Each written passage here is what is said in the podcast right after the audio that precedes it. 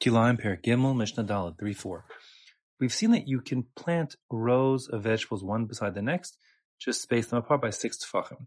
We also saw in the previous Mishnah that you could plant a row of any type of vegetable, even in the right in the middle of a field of vegetables, again, provided that you leave spacing, at least according to the Rash, of six tefachim on either side of that row.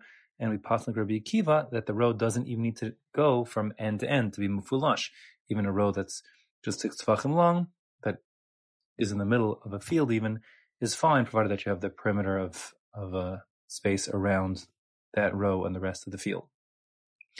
That would be true for all kinds of vegetables. So you could plant rows of vegetables side by side. That's okay. Um, this Mishnah considers three vegetables, which you've seen already once before, that are what I call the misbehaved vegetables. These vegetables are unruly and grow um, the foliage and leaves go far and wide and can get entangled. And therefore, the Mishnah is going to say that if you'd have three rows side by side of those three misbehaved vegetables, it just gets too mixed up and looks no good. And therefore, you need to have double rows. The Mishnah says, Hanotea shtei shel kishuim. If you plant two rows of kishuim, kishuim let's translate as cucumbers or melons, and shtei shel deluim, and then two rows, like a double row, side by side, of uh, are gourds, kind of like a pumpkin or something, and shtei shruos shel pul hamitzri, and then another two rows of Egyptian beans. That's the list of the the offenders, the misbehaved vegetables, kishuim, deluim, and pul hamitzri. So that's okay, mutar. As long as they're double rows, they're still visually distinct because of the double thickness of the rows, meaning six tefachim times two, let's say.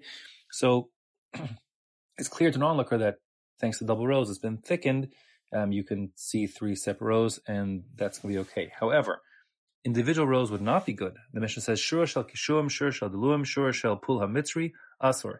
Individual rows, one of kishuim, cucumbers, another row of deluim, gourd, another row of pul hamitzri, Egyptian beans, asur. That's no good because those plants spread out far and wide and get entangled, and it will make one big arbuvia, a big confused mess, and look like you planted kilai.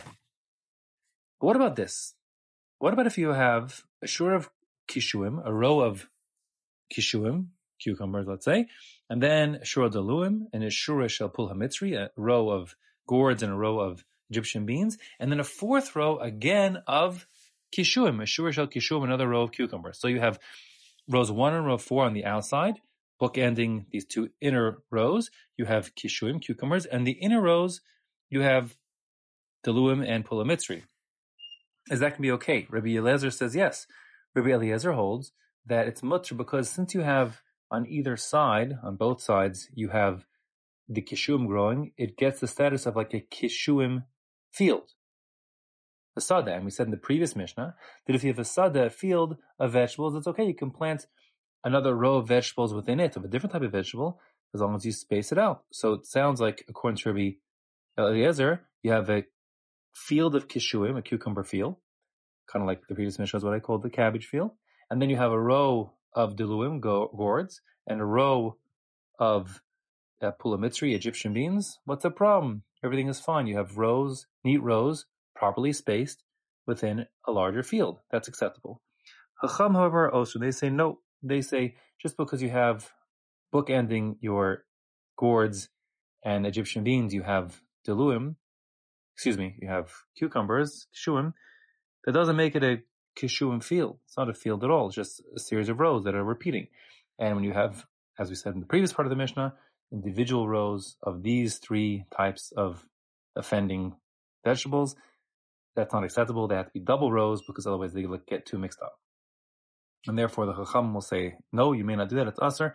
And the halacha will follow the Chachamim that just because you have in rows one and four, Kishuim doesn't make it into a Kishuim field. They're individual rows.